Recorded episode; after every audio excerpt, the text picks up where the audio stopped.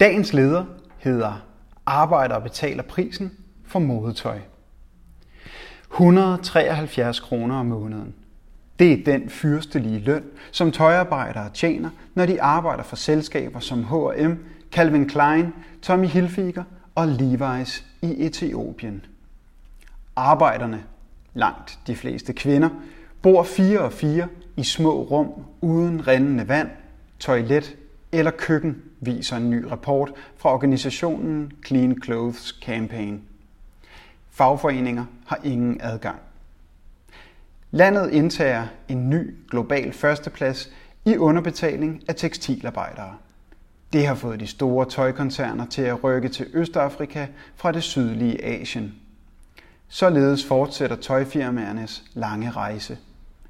De tiltrækkes af den billigst mulige arbejdskraft og frihed fra fagforeninger og arbejderrettigheder.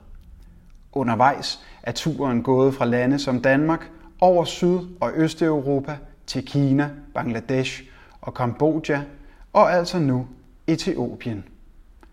Når arbejderne strejker og fagforeninger forsøger at sikre basale rettigheder og at hæve lønnen med nogle få kroner, flyver de vestlige tøjproducenter videre.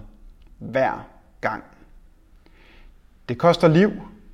Det så vi i fabriksbygningen Rana Plaza i Bangladesh, der kollapsede og dræbte mindst et tusind et hundrede og otteogtredive arbejdere, men det er langt fra det eneste eksempel. Brutal forfølgelse af fagligt aktive og rovdrift på tekstilarbejderne er dagligdag mange steder.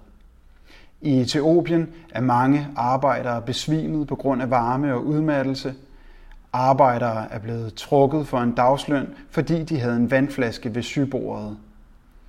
Det sker med vidt åbne øjne, når tøjindustrien flytter produktionen til lande med grov underbetaling og total mangel på faglige rettigheder.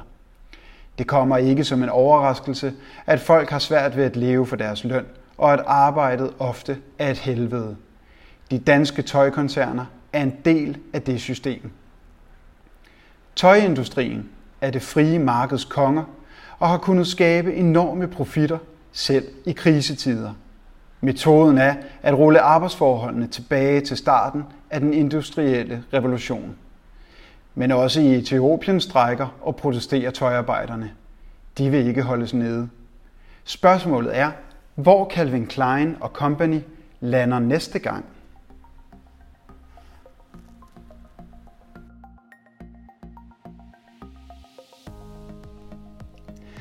Du har lyttet til dagens leder fra Arbejderen.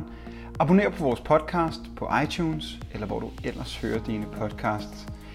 Du kan også klikke ind forbi Arbejderen punktum d k for meget mere journalistisk indhold. Du er også velkommen til at følge Arbejderen på Facebook, Instagram og Twitter, samt tilmelde dig Arbejderens daglige opdatering på Messenger.